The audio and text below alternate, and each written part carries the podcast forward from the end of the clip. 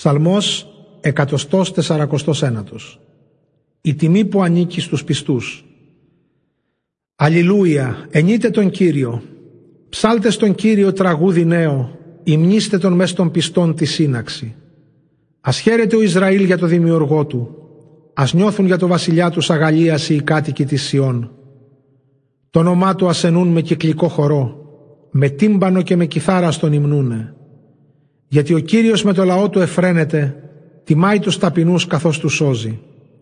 Ας αλλαλάζουν οι πιστοί μέσα στον θρίαμβο, στο στρώμα τους χαρούμενα ας ψάλουν, ας έχουνε στο στόμα τους τον ύμνο του Θεού και αμφίστομα σπαθιά στα χέρια τους.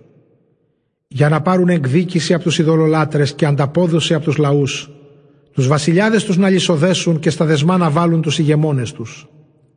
Να εκτελέσουν εναντίον τους την καταδίκη από το Θεό όπως είναι γραμμένη. Αυτή η τιμή ανήκει σε όλους τους πιστούς του. Ενείτε τον Κύριο. Αλληλούια.